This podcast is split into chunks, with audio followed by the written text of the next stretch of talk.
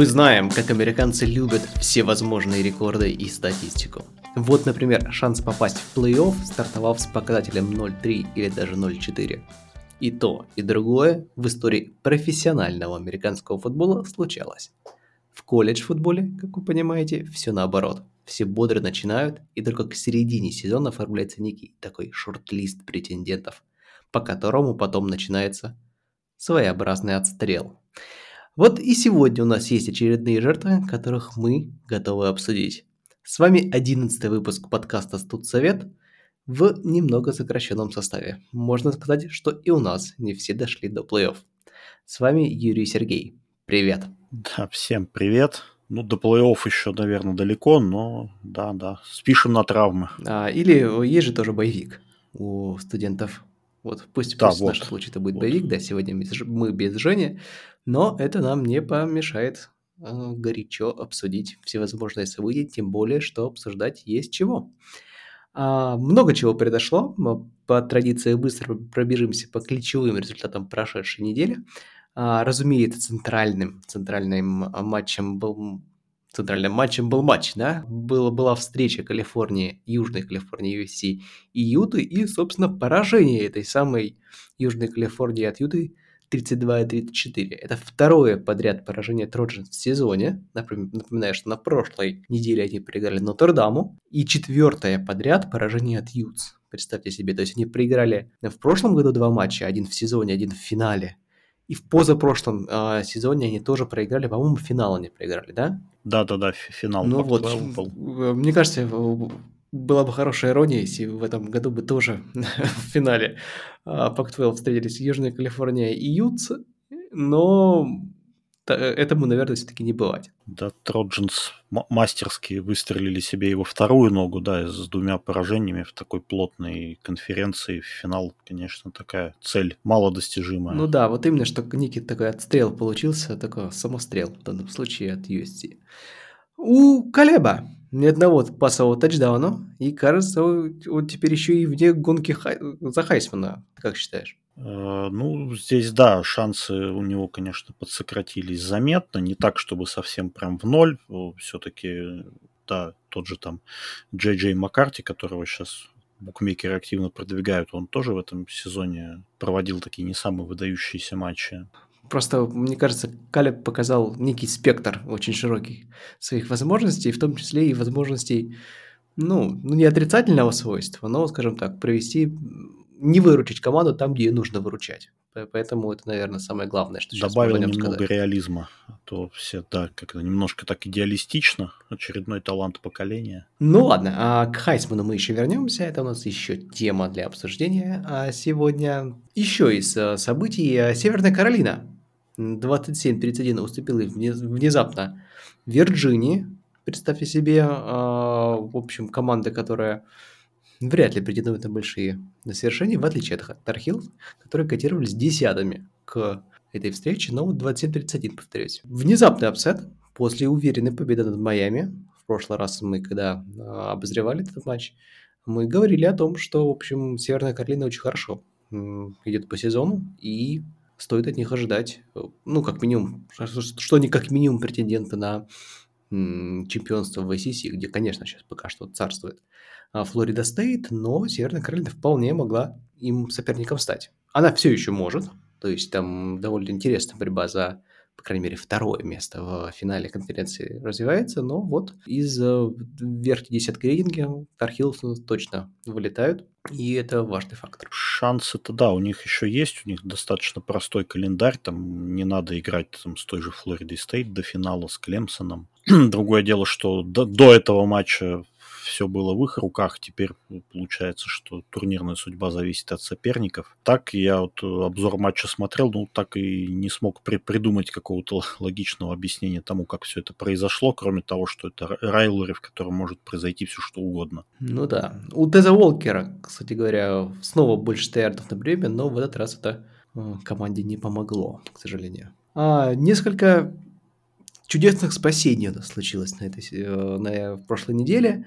Техас и Оклахома. Вот сколько мы не говорим о том, что это такие команды соперники вечные, вот их соперничество э, превратило их в близнецов, братьев. Оба обе программы на этой неделе провели крайне неуверенные матчи против не самых рейтинговых соперников.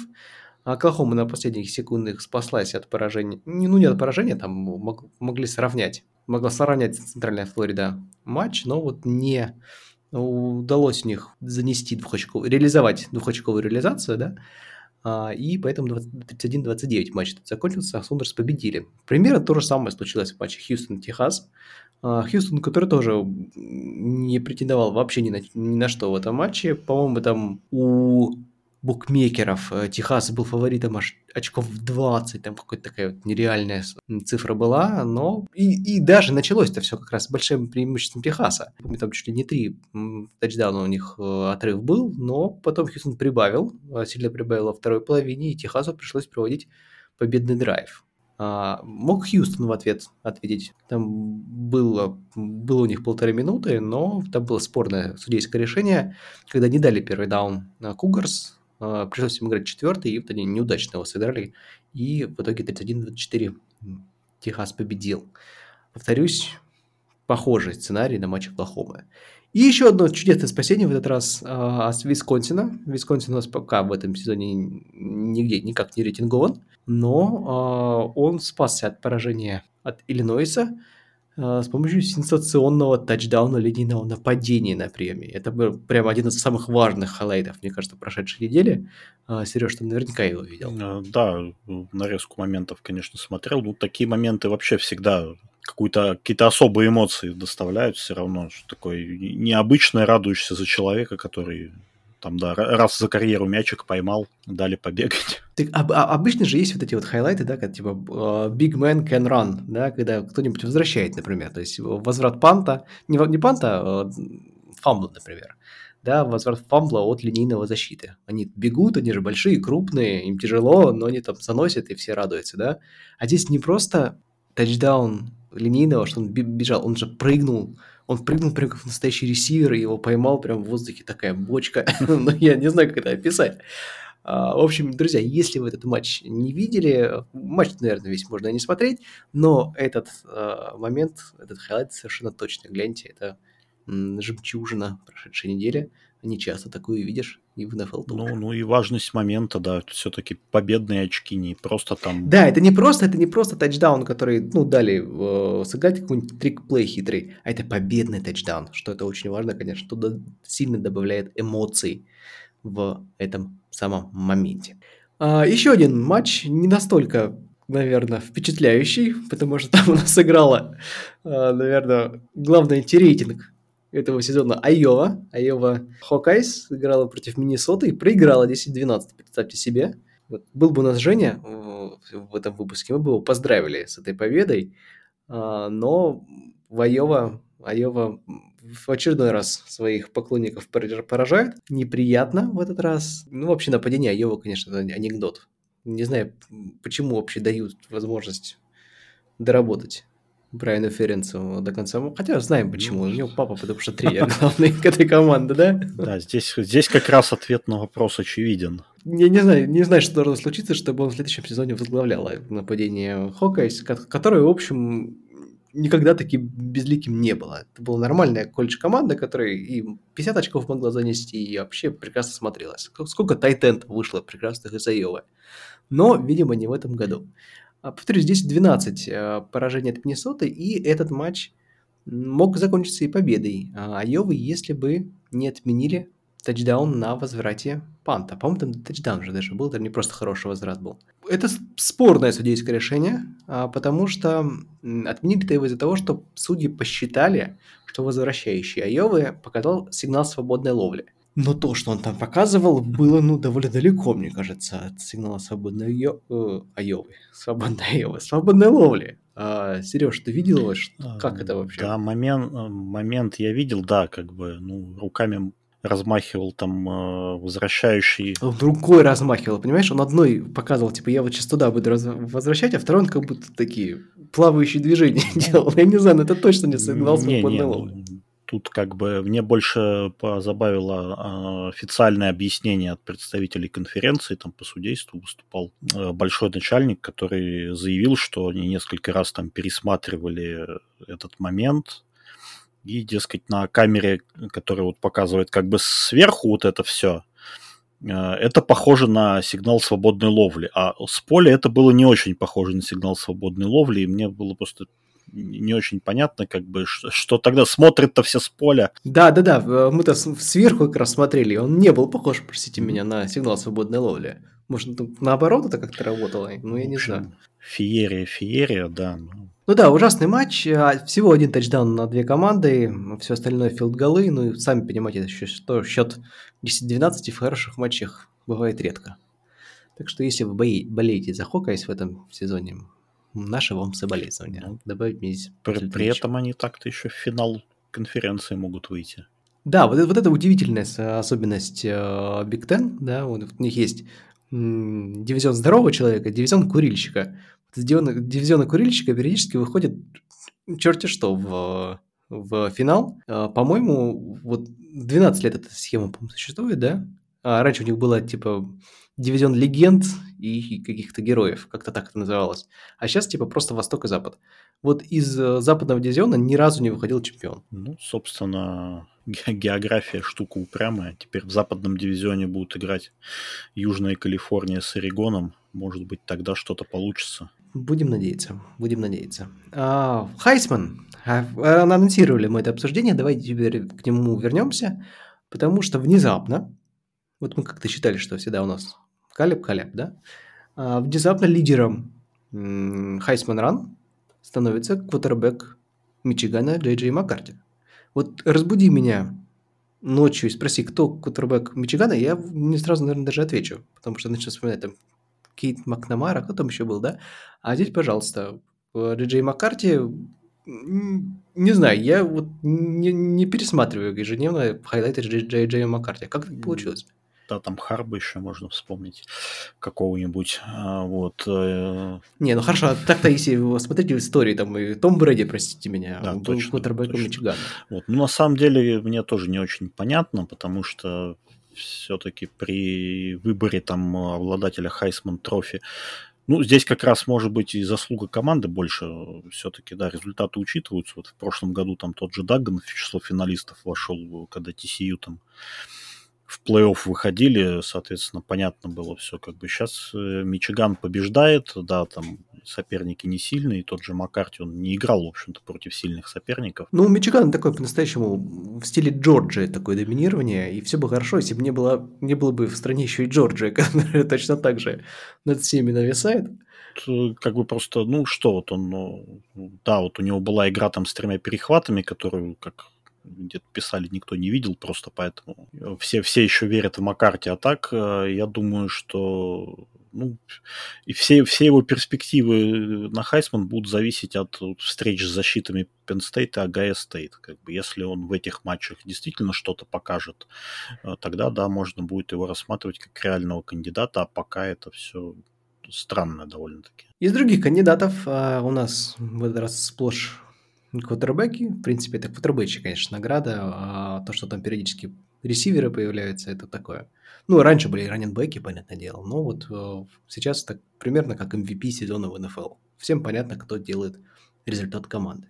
Так вот, дальше у нас есть а, квотербек Майкл Пеникс. Вот этот чувак, мне кажется, вполне себе настоящий кандидат. А, потому что Вашингтон в этом году выглядит отменно. И Пеникс в нем играет, ну, важную, важнейшую роль, я бы так сказал. Вот ты как считаешь? Да, здесь э, однозначно и заметно влияние квотербека на игру. И результат он делает, поэтому Пеникс гораздо более реальный претендент, тем более команда тоже побеждает, лидирует в конференции и шансы на плей-офф у Вашингтона, в принципе, тоже неплохие. Если Хаскис туда вы, выберутся, все-таки выиграют Пак-12, тогда, я думаю, он должен быть ну, в тройке финалистов-то железно. Слушай, а у него же еще и выпускной год, то есть, ну, в принципе, и на драфт готовится да, да, у него уже там шестой сезон, но драфт и Пеникс – это отдельная тема вообще для обсуждения, у него уже там в анамнезе два разрыва крестов, поэтому да, да, хорошо я помню по Худжерс, и, в общем, сезон Худжерс заканчивался, когда случился разрыв да, да, да. крестов у Майкла Пеникса. К сожалению, э, не самые здоровые клини у этого кутербека, но чем черт не шутит. В общем, многие травмируемые игроки внезапно в НФЛ показывали себя очень даже неплохо. А, а Пеникс, он еще может и обеспечить все русскоязычные комьюнити большим количеством шуток про собственную фамилию, да, так что давайте пожелаем ему успеха. А, еще из претендентов у нас есть Джейден Дэниелс, Луизиана Стейт, Джордан Трэвис, Флорида Стейт. В принципе, легитимный и тот, и другой, мне кажется, хотя... Ну, Джордан Трэвис, Джордан Трэвис. Флорида Стейт, э, пока без поражения идет, и, в принципе, вполне может без поражений сезон закончить. А насколько там высок вклад именно Тревиса? Вот ты как считаешь? Тут, э, если их сравнивать, на самом деле, мне кажется, что Тревис в этом списке как раз больше благодаря успехам команды, а вот э, а, Дэниелс, а, а, а Дэниелс э, да не то чтобы вопреки, но Дэниелс как бы на игру LSU влияет чуть побольше все-таки, по, по моим ощущениям, чем Тревис в Семинолс. И как бы из этих двух вот э, квотербеков, если выбирать, то мне Дэниелс видится более таким вероятным претендентом. Индивидуальный, да? Трэви, Трэвис, ну, не, не убеждает, как бы что-то такое, чего-то не хватает ему. Ну и еще одно имя это Дилан Гэбриэл, э, собственно, герой матча Оклахома-Техас внезапно, ну не как внезапно, в принципе мы знаем, что это хороший квотербек, э, но он показал действительно такой NFL финиш матче с Техасом. Очень уверенно прошел все поле и занес тачдаун. А, мне кажется, это ну, почти 50% фактора его нахождения в этом списке, потому что в целом у Оклахомы, конечно, были и очень неудачные игры, в том числе и у Габриэла. Ну да, это вот такой идеальный хайсман момент был, как раз вот победный драйв в концовке, тачдаун еще такой зрелищный в не самой простой ситуации. Ну, то, что любят голосующие, которые, собственно, определяют обладателя этой награды. Вот. Но вообще после вот э, последних матчей прошлой недели мне кажется, что в тройке должен быть и Марвин Харрисон, потому что если бы не было Марвина Харрисона, то я не знаю, что бы вообще Агай Стейт делали. Вот. Ну, видимо, должен снэп получать от Патребека. Да. Хотя мы не так давно у нас, собственно, а, Девонта Смит как ресивер получал э, такую награду, хотя при этом он в общем, был куда более богатый на имена команде, прямо скажем. Ну да, как бы вот сейчас, вот глядя на Тагаю Стейт, да, хорошая защита, но вот в нападении почему-то никакой, никаких свежих идей, кроме как бросить мяч в Харрисона, там не видно последнее. Вот. Поэтому, думаю, он должен, может быть, и не выиграть э, приз, но хотя бы разбавить там компанию финалистов. Ну, очень интересно, конечно, будет смотреть The Game в этом году. Наконец-то будет настоящая борьба, прямо скажем. Хотя, зря я так говорю, мне кажется. Ладно, а, перейдем к рейтингу. А, этого быстро сейчас пробежим, потому что там почти ничего интересного, кроме, в общем, довольно логичных перемещений, которые можно было предсказать даже с закрытыми глазами а, сразу по окончанию матча. Penn State откатился на десятую позицию, был на седьмой, то есть минус 3 у него случилось. Северная Каролина потеряла 7 позиций теперь на номер 17, ну здесь вообще супер очевидно. А Южная Калифорния потеряла 6 позиций, а, но осталась в рейтинге, представьте себе. Ну, хотя, наверное, стоит признать, что из всех команд 6-2 у них получается, по-моему, да, или 5-2? 5-2, а, да. 5-2, да. А это самая сильная команда. Безусловно, здесь спорить не о чем, просто Юта, просто Юта сильнее. Такая вот карма у Троджан. Если Южную Калифорнию выкинут из рейтинга, это вообще будет главный анекдот сезона, наверное. Ну, я вообще не помню, когда э, Райли в статусе главного тренера э, какой-нибудь команды НФЛ, ну, не НФЛ, простите, хотя скоро, мне кажется, может быть, и НФЛ будет, а, в роли главного тренера команды колледж футбола вылетал бы из рейтинга. Мне кажется, это да, вообще что-то невозможно. Никогда, наверное, да. Оклахома-то при нем доминировала. Да, возможно, это вообще самая низкая позиция. Надо посмотреть, конечно, по истории Оклахомы, но у меня нет ощущения, что когда-то Оклахома оказывалась на дне рейтинга. Что еще важно? А, в рейтинге у нас появился Джеймс Мэдисон. Поздравим, Дьюкс. Напоминаешь, это команда, которая еще только два, два года назад вышла из FCS и уже показывает очень бодрую игру. Но здесь нужно поставить звездочку. Дело в том, что несмотря на наличие в рейтинге, Джеймс Мэдисон, например, не попадет ни при каких условиях в боулы. До сих пор у него вот этот двухлетний период, по-моему, да, когда новая команда в вес не имеет права попадать в постсезон в колледж футболе. Да, по пока не светит, но в соцсетях там такую кампанию развернули Ну, такой же, такая же, как была, мне кажется, как у Центральной Флориды, когда они у сезон ну, без поражения да, да, пришли да. и говорили «We want Bama». Так, по-моему, это было, да? Поэтому, ну, если, если вдруг случится так, что где-то, может быть, команд будет не хватать на боулу, хотя это, конечно, маловероятно, но я бы не стал исключать возможность исключения из правил. Ну, не знаю, мне кажется, там зовут скорее даже тех, у кого отрицательный баланс. Были же такие случаи недавно, да? Ну, это да. Это да, если недобор есть, то, конечно, берут тех, у кого там шести побед не набралось. Вообще, стоит отметить, что у нас э, неплохо играют команды, которые дебютируют в, в БС. То есть до этого главной сенсацией была Appalachian State, который, в общем, очень хороший сезон проводил и проводит до сих пор. Ну, теперь он Джеймс Мэдисон. То есть не такая же большая разница между командами FBS и FCS в целом, я бы сказал. Ну, переходят э, те программы, которые, в общем-то, к этому готовятся. Понятно, что не у всех там э, рекрутинг с самого начала работает на таком ну уровне. да, как, как ты это делаешь? Приходи к нам, через сезон будешь играть в, в, в FBS, да? да? Даже... Ну так я и так могу сразу в FBS пойти. Такая сомнительная замануха. денег предложить, да, еще как бы возможно сработает. Ну, вот Джеймс Мэдисон, к слову сказать, это медицинский университет. Не так много у нас специализированных медицинских университетов в, в FBS. По-моему, только они и... Э, как они называются? Э, УАП Blazers. University of Alabama. Алабама, Бирмингем. Алабама, Бирмингем, совершенно верно, да. А, ну вот, видимо, если сыграет, у них может какой-нибудь медицинский бол, или это может какой-нибудь интересный райвелри из этого придумать. Райвелри в белых халатах. Ну, Прошу. Про пресса раскрутит все, что угодно, поэтому. Ну, мы тоже можем быть такой прессой, так что да, можем да, начинать придумывать такие названия. Чем еще а, важно закончить обсуждение рейтинга? Дело в том, что со следующей недели у нас уже будет рейтинг Комитета национального плей-офф. То есть с 10 недели по традиции публикуется рейтинг ЦФП. А, который будет выходить чуть позже, но к нашему подкасту он уже должен выходить. По-моему, по вторникам публикуется, правильно? А, да, они голосуют чуть попозже, но тут главная интрига, что тоже обсуждают последние два дня, какое место будет в рейтинге занимать Мичиган, потому что к результатам Мичигана вопросов нет, а вот расследование, которое сейчас вот разворачивается, оно таким X-фактором выступает. Ну да, представь себе, если у нас будут радикально разные рейтинги от э, CFP и AP.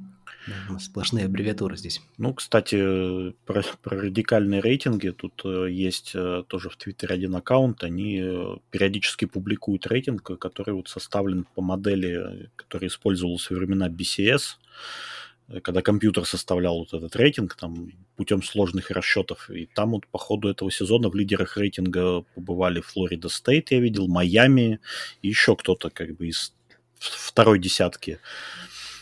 Поэтому, что бы и нет. Окей, okay, компьютер, назовем это так. Закончить нашу прелюдию, так сказать, к рекомендациям, которые у нас будет второй части подкаста, хочется такой новости, что у нас а, грозятся новые переходы к программ, в программ между конференциями. Во-первых, армия уже подтвердила, что она переходит в а, американскую спортивную конференцию и будет наконец-то с флотом полноценно играть в одной конференции. Да, это та самая AAC. А, но важный момент, то что вот классический матч армии и флота, при этом который у нас играется после сезона, он, соответственно, в зачет не пойдет. Так что теоретически, а, а возможно даже и практически, кстати говоря, надо проверить, а, армия и флот могут играть дважды, дважды за сезон. Вот представьте себе. Да, могут, да. Как бы на этот счет там была отдельная оговорка. Если они по итогам регулярки займут первые два места в конференции, то, соответственно, они же будут играть и в финале. Традиционную игру они как, как защищенная Райлори, она вынесена, понятно, да, ее никуда не двигают. Это традиция. Ну, то есть они, они могут даже два матча подряд сыграть. Так два подряд, да, и получится, собственно. А если потом еще в какой-нибудь один боул их отправить, то и три. Класс. Ну, это, это я даже немножко даже завис. Э, ну, космические перспективы открываются в колледж футболе, скажем так. А, еще одна новость, а, вернее, не новость пока что, но вот Клемсон начал, нанял специального специалиста, который оценит потенциальный эффект от перехода команды в другую конференцию. То есть Клемсон у нас всерьез рассматривает возможность уйти из ACC. А, но мне кажется, если он куда-то пытается уйти, то это может быть только а, SEC. Вот что ты думаешь по этому поводу? Ну, Клемсон там один из главных баламутов, там же в этой компании еще и Флорида Стейт, э, в числе недовольных распределением доходов. Вот просто Клемсон как-то более так э, детально прорабатывает все эти перспективы. А что касается ухода в SEC, там есть довольно серьезная позиция со стороны Южной Каролины, поскольку программа в одном штате, и получать э, прямого конкурента из своего же штата, который будет уводить у нее рекрутов, и играть еще с ней же как бы в одной конференции. Ну, в Южной Каролине этому не рады. Как бы там уже заявляли, что они не будут поддерживать э, возможное присоединение Клемсона. Э, собственно, я думаю, найдутся и другие там противники вот этого. А других вариантов, ну, собственно, что там, Big Ten, да, растягивать ее как по, ну, по диагонали уже там, да. Да, Big Ten растянется уже вообще на всю, а, на всю американскую карту. Будет такой, как дивизион НФК Восток, да? Да, да, Что тебе... Какие-то бешеные километры совершенно между программами. Насмешка над географией. Ну, кажется, действительно к этому идет все, что у нас будет даже не там три, не четыре супер конференции в колледж футболе, а две. То есть, по большому счету, такой AFC и NFC. Ну, к сожалению, теряет немножко какой-то самобытности колледж футбола в этом смысле. Но, наверное, такая стремительная коммерциализация, она по-другому происходить не может. Станется уйти смотреть третий дивизион, где традиции, все спокойно. Ну, не- некоторые смотрят уже high school, поэтому, в принципе, можем через пару сезонов придумать подкаст еще и про школу. Тем более она вообще в пятницу играется. Отлично. Тоже перспектива. Почти Отлично. как игра армии и флота. Три, три раза за сезон. Перейдем, наверное, тогда к рекомендациям на следующей неделе. Постараемся побыстрее пробежать. А, тем более нас двое. А, я тебе раз замещу Женю. И начнем, наверное, с матча Луи Вильдюк, который у нас будет играться в вечером в субботу в 22.30 по Москве. А, матч в высшей степени равных соперников. А, они рядом друг с другом располагаются в рейтинге. Луивиль 18 Дюк 20 и они еще и очень ровненько так по сезону, прямо скажем, идут. А, у Дюка, правда, уже два положения набралось, но при этом Дюк и соперниками, наверное, играл по солиднее. Объединяет их только матч с Нотр-Даум, который Дьюк проиграл, Луивиль выиграл. А, но вообще стоит, наверное, говорить о том, что Дьюков ну, один из самых успешных сезонов он в своей, ну, не истории, но за последнее время точно проводит. А, во многом это, конечно, заслуга главного тренера а, программы Майка Илка. А, мне кажется, несколько раз мы уже упоминали его в этом подкасте в качестве примера.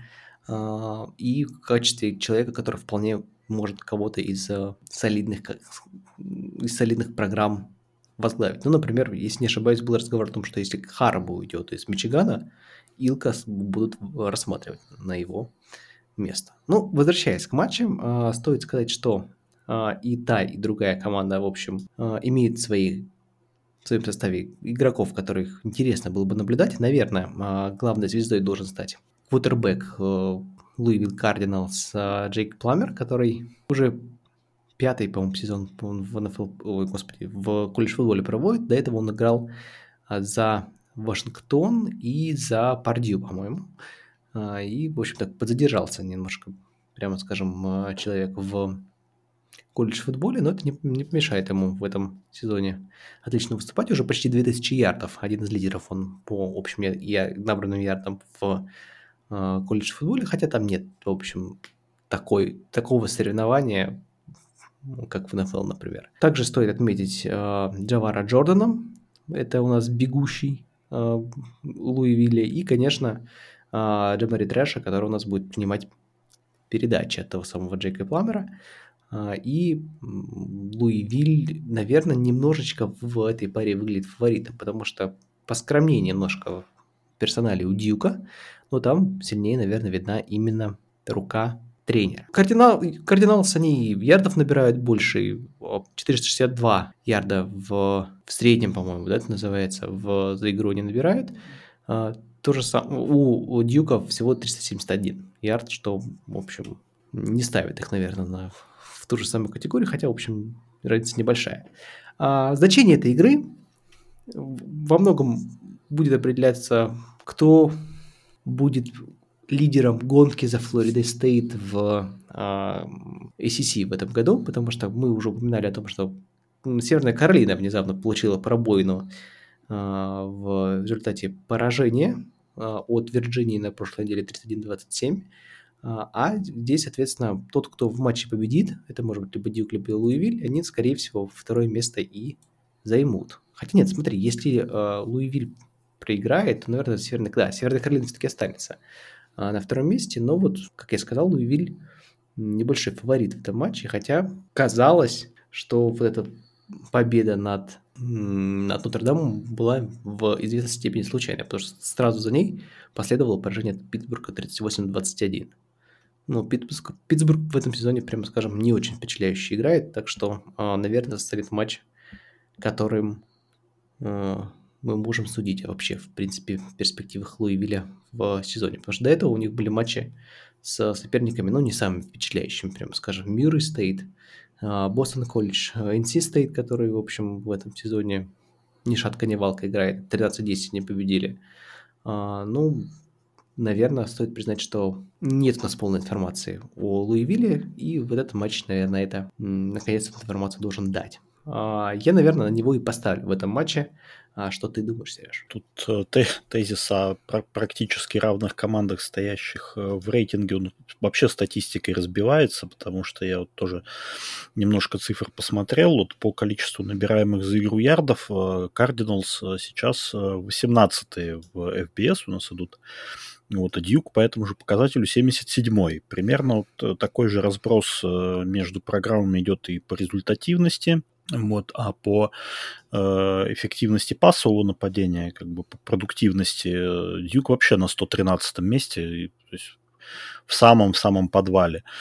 И единственное, как бы, в чем Дьюк превосходит вот, э, Луисвилл, это вынос.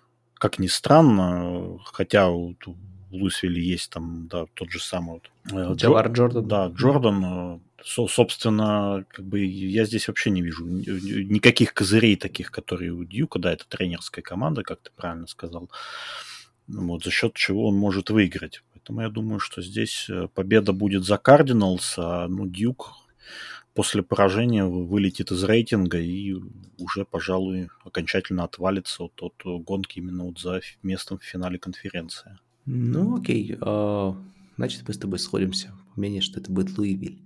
А, но Луи Виль славен своими кутербэками. Скажем так, много интересных людей вышло из этой программы. Но вот Джейк Пламер, мне кажется, не самый худший совершенно точно представитель. А, так что и в этом, и в этом компоненте, безусловно, у Луи Вилля есть некоторое преимущество над uh, Но посмотрим, кто кого, кто кого. Бежим дальше. А, следующий матч у нас будет Кентукки, Теннесси. Много мы говорим и про Кентукки, и про Теннесси в этом сезоне. В этот раз наконец-то не сойдутся. Матч будет в ночь субботы на воскресенье в 2 часа по Москве. А, хозяевами будет Кентукки Wildcats. А, Сереж, расскажи нам. Да, здесь у нас тоже две команды, в общем-то, с идентичным результатом. И они идут с пятью победами и двумя поражениями, хотя Теннесси пока в рейтинге держится, Кентукки из него вылетели. Ну, у них вообще сезон такой, как бы американские горки, они с пяти побед стартовали, потом два подряд поражения, и как бы все впечатление от вот этого вот старта э, смазали, когда начали там в них видеть все-таки хоть попытку какую-то создать там конкуренцию у себя в дивизионе. Вот. Э, у Теннесси, в общем-то, тоже похожие проблемы, им немножко не хватает. Они вот на прошлой неделе проиграли э, Алабаме выдохнувшись там во второй половине, хотя за игру набрали там больше 400 ярдов тоже в нападении. И в целом, если смотреть по результатам, как бы вроде бы все лидеры сыграли э, довольно неплохо, но вот э, как бы общих усилий не хватило для того, чтобы бороться с командой Ника Сейбана, проиграли. Собственно, ну, тоже лишили себя в общем, практически шансов там э, за что-то побороться, кроме Боула, попрестижнее. А в этой игре, ну, как мне кажется, главным фактором будет э, все-таки вынос, потому что у обеих команд есть отличные бегущие. Это Рэй Дэвис у Кентукки и Джейлен Райт в Теннессе. Райт вообще один из лучших в конференции. Ну, то есть такая заруба получится среди бегущих. Вот. А, ну и у Теннесси небольшое преимущество, как мне кажется, на позиции квотербека должно быть, потому что Джо Милтон при всех его там недостатках играет довольно результативно, да, ошибается, но тачдауны делает как-то чуть почаще все-таки, а вот Дэвина Лири в Кентукки после трансфера пока совсем все не работает, сезон у него не задался, как бы это последний сезон тоже в его карьере, то он совсем подсдулся. Хотя это райлори, да, в котором может произойти что угодно. Я здесь, пожалуй, соглашусь с букмекерами, которые Теннесси считают небольшим фаворитом, там где-то в 3,5 очка. Думаю, что Теннесси этот матч выиграет. Ну да, шахматное дерби, назовем да, это дело так. И та, и другая команда любят вот эти вот шахматы. А, по-моему, у той и другой команды это на поле они есть, так что что-то родное и футболистов в Кентукки а, в этот раз а, нет, у, у Теннесси наоборот, да, то есть они же будут гостями, так что что-то родное увидят в гостях. Я тоже, наверное, с тобой соглашусь. Теннесси и по персоналиям, и, в общем, по яркости игры, а, явные фавориты. И я даже удивлюсь, что, удивлен, что настолько близко их поставили букмекеры. Да? То есть там не очень большая разница, не очень большая фора у Теннесси есть.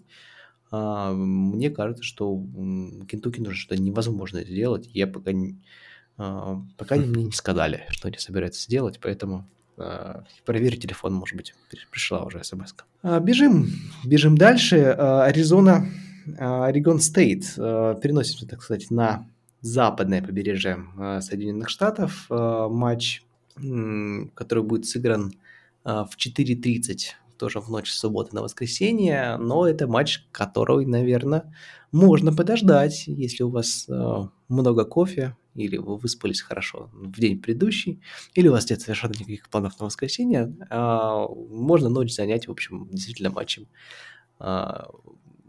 бобров и диких кошек. Я как-то так собирался назвать. Что интересно, да? Во-первых, Орегон Стейт очередной хороший сезон проводит. Вообще он такой теневой герой этого западного побережья. Как бы, как правило, там все, все внимание отдается, собственно, Орегону, Южной Калифорнии, иногда UCLA, кто там еще у нас есть, Вашингтон теперь, да? А внезапно Орегон Стейт регулярно появляется в боулах, неплохо там играет и вообще нормальных рекрутов собирает. То есть а, не только рекрутинг, а еще и трансферный портал э, удивил в этом году, э, когда диджей Уян Галилей, который, в общем-то, наверное, был такой немножко сбитой уткой так я подберу это э, выражение, потому что э, в Тайгерс было ощущение, что вот, ну, не чита, не чита он своему предшественнику, я про Тревора Лоуренса говорю, э, и от этого все проблемы Клемсона. Оказалось, что нет. Оказалось, что у Янгалерии вполне себе талантливый и может очень неплохо играть, и что он показывает в Регон Стейт Биверс. Собственно, он и будет главной звездой этого матча. Все все глаза будут прикованы именно к нему. И э, кто там у них еще есть? Силас Болден, принимающий, набравший уже э, почти 500 ярдов в этом году. Э, ну, в целом там неплохое распределение между футболистами на приеме у Биверс, так что здесь однозначную звезду за пределами конверта, скажем так, который находится на диджей Ангулей, назвать сложно. А вот Arizona Wildcats, вот эта команда интересная, потому что, несмотря на сезон, в котором они набрали 4 победы, 3 поражения, все три поражения, которые у Аризоны есть, они были какие-то аномальные странные. То есть всякий раз Wildcats могли выигрывать. Напоминаю, что это были матчи Миссисипи Стейт на второй неделе 31-24, всего один, один тачдаун разницы, да?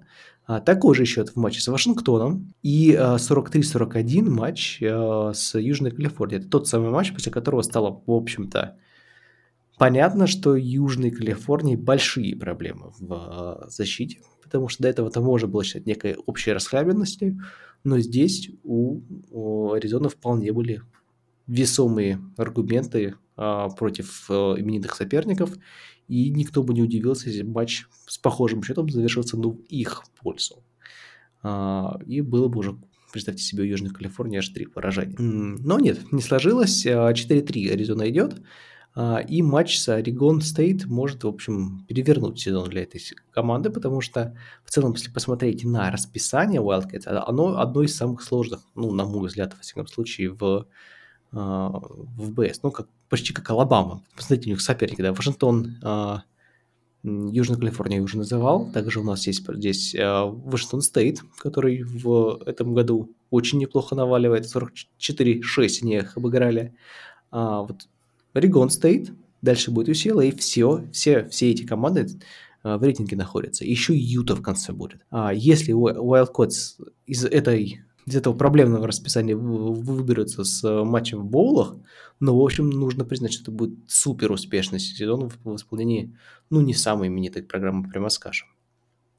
За кем там следить? Есть квотербек Джейден Делаура, а, который славен, ну, наверное, не столько своими пасовыми умениями, потому что у него всего там, тысяча с небольшим ярдов, но э, его умением э, представлять двойную угрозу. Э, в общем, бегающий кутербэк у нас Делаура и неплохо умеющий пользоваться ногами. А также у нас есть э, раннинбэк Джона э, Колман, э, 433 ярда он набрал к этому моменту, ну и э, человек с необычным очень именем Титайроа Макмиллан, э, это у нас ресивер, соответственно, Аризоны. А, но, повторюсь, э, в этом матче все глаза будут прикованы к диджею на галерее, он будет X-фактор. При этом я хочу удивить всех и поставить на Аризону в этом матче. Потому что если Аризона сможет а, контролировать игру, если Аризона, у, у Аризоны получится не набрать кучу штрафных ярдов, это у них было проблемы в предыдущих матчах, мне кажется, некоторая такая безбашенность, которая есть в этой команде, а, вполне может э, сыграть злую шутку с Риган Стейт. Что ты думаешь, Сереж? Ну, Аризона немножко такая, да, загадочно неоднозначная команда в этом сезоне. От них, конечно, особо там каких-то свершений успехов не ждали. Вот, но вот эти вот э, близкие поражения, э, складывается такое ощущение, что происходит из-за того, что лидеры недостаточно дают команде. Тот же вот Делаура там э, часть э, игр пропустил из-за травм, вместо него там играл новичок э, Фифита. Ну, заменял, кстати, отлично, вот как раз с Южной Калифорнии, там, зажигал. Вот, и особенно чувствуется спад в игре Джейкоба Коуинга, который до этого был ведущим ресивером. Он в предыдущих двух сезонах набирал там больше тысячи ярдов. А в этом году он пока ни в одном матче ста не набрал. То есть у него там в два с лишним раза получается вот падение продуктивности, результативности, и чувствуется, что команде этого не хватает. А Орегон Стейт ну, могли бы идти уже и 7-0, да, у них одно вот обидное поражение, хотя Вашингтон Стейт, по-моему, было. Вот. Э, хотя там одно поражение для Pac-12 это не приговор с учетом там плотности результатов. Вот. Э, у Орегон Стейт э, защита не очень стабильно играет, но при этом команда достаточно прилично набирает в нападении. Вот. Я в этой паре, наверное, поставлю на победу Орегон Стейт. Хотя в Pac-12 есть традиция стрелять себе в ногу, но я думаю, что они этим займутся чуть попозже, там в матче с Колорадо, например. Вот. А на этой неделе, думаю, Биверс, Биверс выиграют. Орегон стоит, как бобры могут отгрызть себе ногу. Так у нас может матч развернуться. Деревянную. Ну да, слава богу, разошлись мы с тобой наконец в в прогнозах будет повод подвести их итоги в следующий раз. А, переходим, наверное, к главному матчу. К главному матчу этой недели. А, Юта у нас будет играть с Орегоном. Юта 13 в рейтинге, Орегон 8. И мы поймем, чья магия лучше, чем чье кунг-фу искуснее. И кто больше, кто достойнее бороться, наверное, с Вашингтоном а, в этом году за право называться чемпионами Пак-12. Сереж, расскажи нам про эту игру. Uh, да, здесь как раз вот на кону и будет стоять эта возможность побороться там uh, за титул, потому что проигравший получит там двоечку в графе, собственно, поражений окончательно отвалится вслед за Южной Калифорнией из гонки. Ну, а игра обещает быть э, довольно интересной, такой малопредсказуемой. Вот, э, Юта на прошлой неделе как раз, хотя вот они обыграли Южную Калифорнию, но так нетипично много для себя пропустили. Ну, тут нападение проснулось в самый как бы, ответственный момент. Вот, правда, за прием отвечал сейфти, там, наловивший больше сотни ярдов с тачдаунами. Но Джакиндон Джексон проснулся тоже больше 100 ярдов выносом набрал. Вопрос в том, сможет ли вторую игру подряд команда Кайла Уитингема в нападении на таком уровне отыграть все-таки. В эту ее составляющую веры меньше, чем в защите. Но Орегон в этом плане выглядит куда разнообразнее и сбалансированнее. Как бы Боникс один из лучших квотербеков по сезону. Все в порядке с э, выносом, где достаточно большая глубина состава, там и потеря ряда игроков из-за травм не особо сказывается. Вот. И корпус ресиверов хороший, где там может Трой Франклин э, зажечь, может э, Тесс Джонсон там выдать отличный матч. В этом аспекте, как бы в нападении, вот, э, уровня мастерства игроков скилл позиции, перевес, конечно, на стороне Орегона здесь будет. Особенно учитывая, что у Юта без Кэма Райзинга уже точно до конца сезона, без своего стартового квотербека. Вот, я думаю, что здесь Орегон будет чуть-чуть посильнее. Ну, Единственное, наверное, что может там его совсем уж подкосить, это если опять Дэн Леннинг решит э, чрезмерно рискнуть там в каких-то эпизодах, не изменяя своему стилю. Э, здесь я верю в победу Дакс.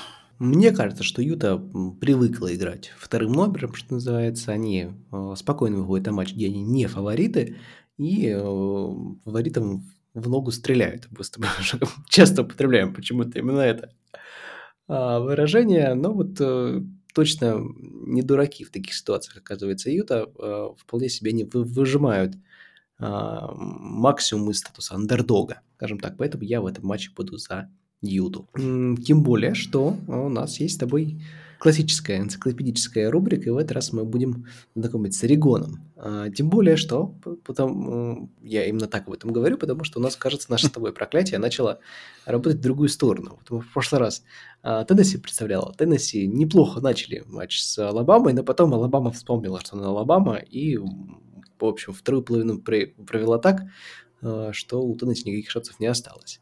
А Орегон будет в статусе фаворита матча с Ютой, Напоминаю, что этот матч будет у нас в 22.30 по Москве. Хороший, хорошая возможность полюбоваться на команду Pac-12 в нормальное место. В нормальное место, в нормальное время, простите.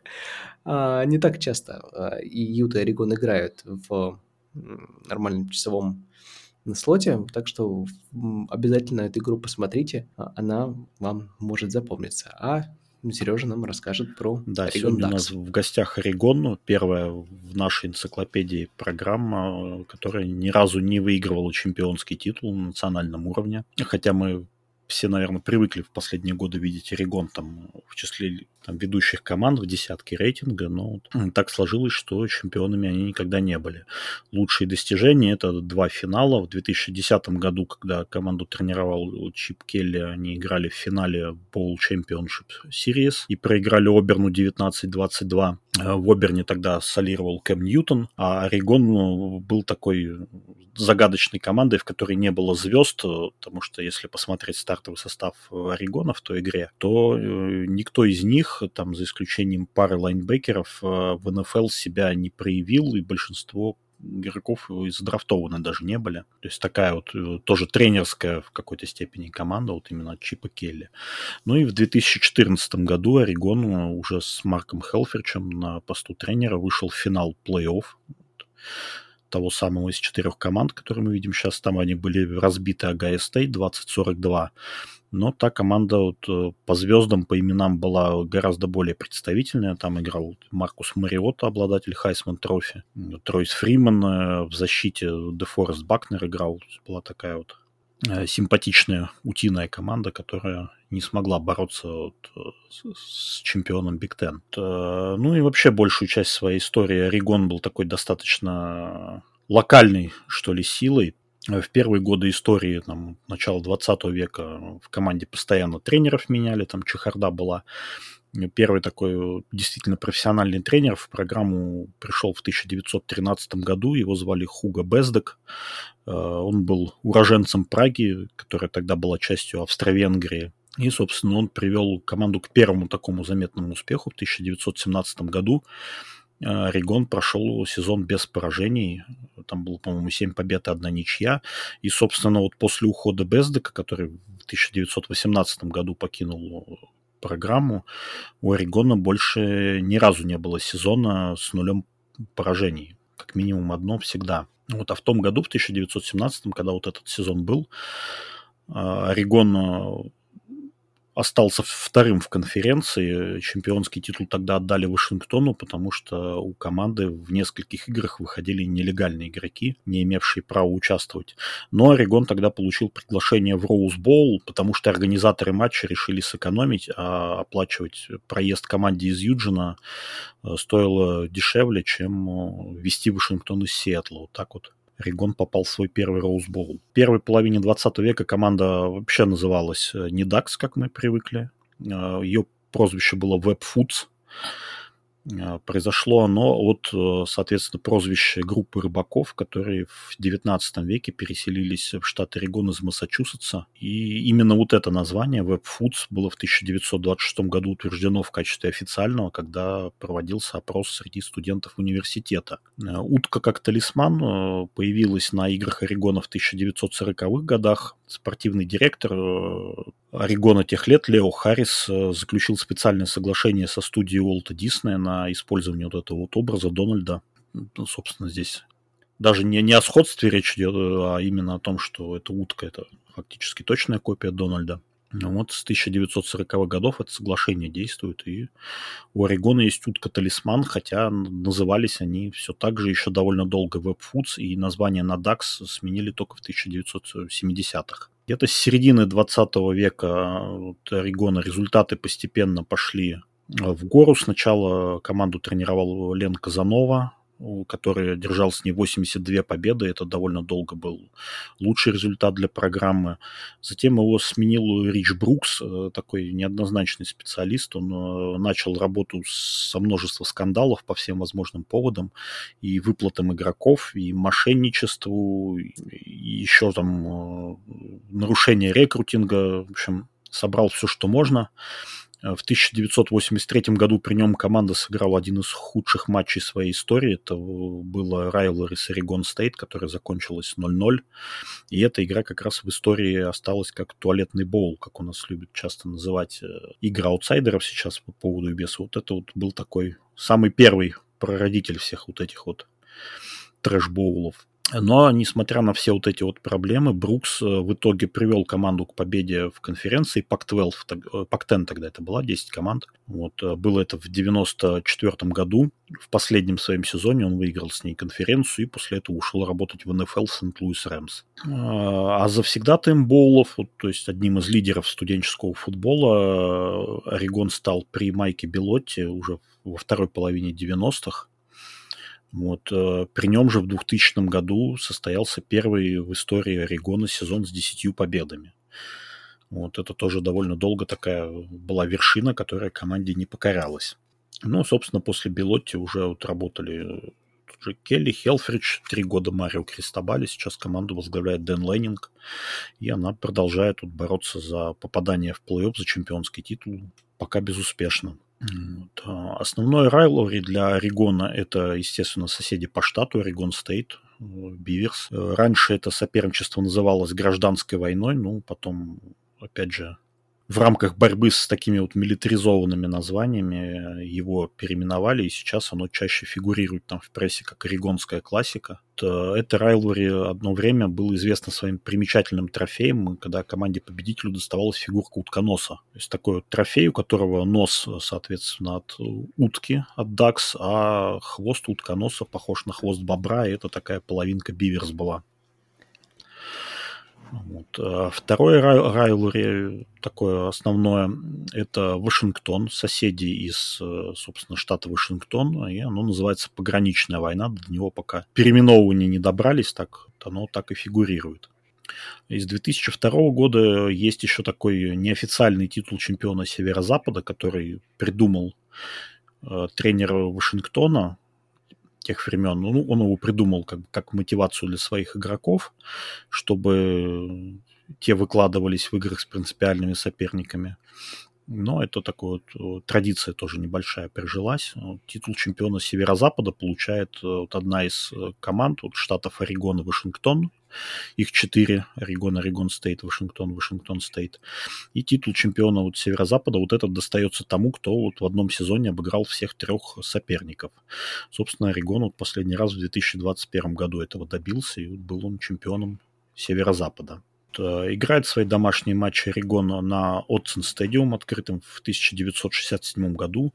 Это не самый большой стадион э, в студенческом футболе, э, но он выделяется своей акустикой. Это один из самых громких стадионов в первом дивизионе его акустика, она обусловлена тем, что поле немножко утоплено как бы в чашу вот этого вот стадиона, и трибуны получаются очень близко, как бы нависают над полем, из-за этого получается эхо, и вот э, на стадионе Орегона зафиксирован четвертый, по-моему, по уровню шума матч, когда там порядка 127 дБ, по-моему, выдали. Еще одна фирменная фишка стадиона – это придумка диктора Дона Эссинга.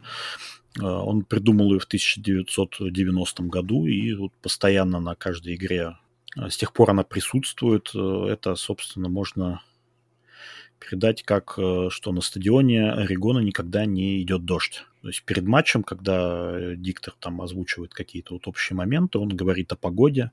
И даже если в этот момент действительно идет дождь, то он называет его моросью, э, жидким солнечным светом, словом, всевозможными метафорами, эвфемизмами, намекая на то, что как бы по меркам Орегона это не дождь. А еще одна классная, знаковая такая культовая традиция – это все тот же маскот утка, который выезжает перед каждым матчем на мотоцикле на поле ну и отжимается после тачдаунов. Иногда это чревато вредом для здоровья, как в этом сезоне, когда во встрече с Портленд Стейт там пришлось отжаться несколько сотен раз. Шутки про мертвую утку заполонили Твиттер. А, есть э, традиция с показом э, в момент выхода команд на стадион, момента с перехватом э, Кенни Уитона.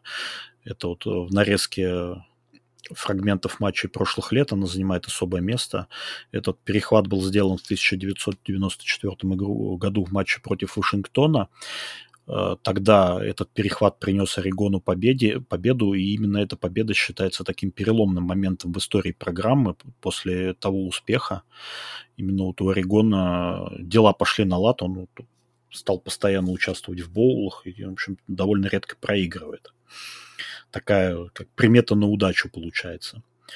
Ну и форма орегонская вот в плане э, всяких э, дизайнерских таких вот э, нюансов, моментов. Это одни из главных модников дивизиона. Связано это с тем, что форму для программы производит компания Nike, базирующаяся там же в Орегоне. А главный дизайнер компании, Тинер Хэтфилд, он, ну, собственно, выпускник Орегона, поэтому он каждому матчу там стараются придумать что-то, если не радикальную какую-то смену комплекта, то ну, в каких-то мелочах практически каждую неделю. То есть э, редко так бывает, что DAX там две игры за сезон проводят в одном и том же комплекте. Ну и в заключение традиционно выпускники, помимо уже упомянутого Маркуса Мариотты, который единственный в истории программы обладатель Хайсмана, Э, здесь играл всем прекрасно известный Джастин Херберт, э, ныне квотербек Чарджерс. В прошлом э, были хорошие защитники, вот сейфти Патрик Чанг, долгое время игравший за Патриотс, там неоднократно побеждавший в Супербоулах. Дибек Ти Джей Уорд, победитель 50-го Супербоула юбилейного, одна из звезд Балтимора Холотин Гата. А в прошлом был выпускником э, Орегона квотербек Норма Ван Броклин. Э, он э, такая легенда Лос-Анджелес Рэмс, признавался MVP лиги, дважды побеждал в чемпионате НФЛ с командой и потом успешно работал не успешно, ладно, успешно будет преувеличением, но работал тренером в Миннесоте и в Атланте.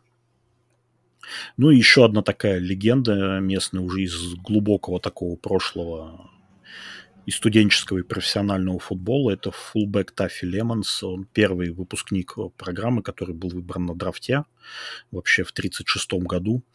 И он всю свою профессиональную карьеру отыграл в Нью-Йорк Giants, избран в зал славы профессионального футбола.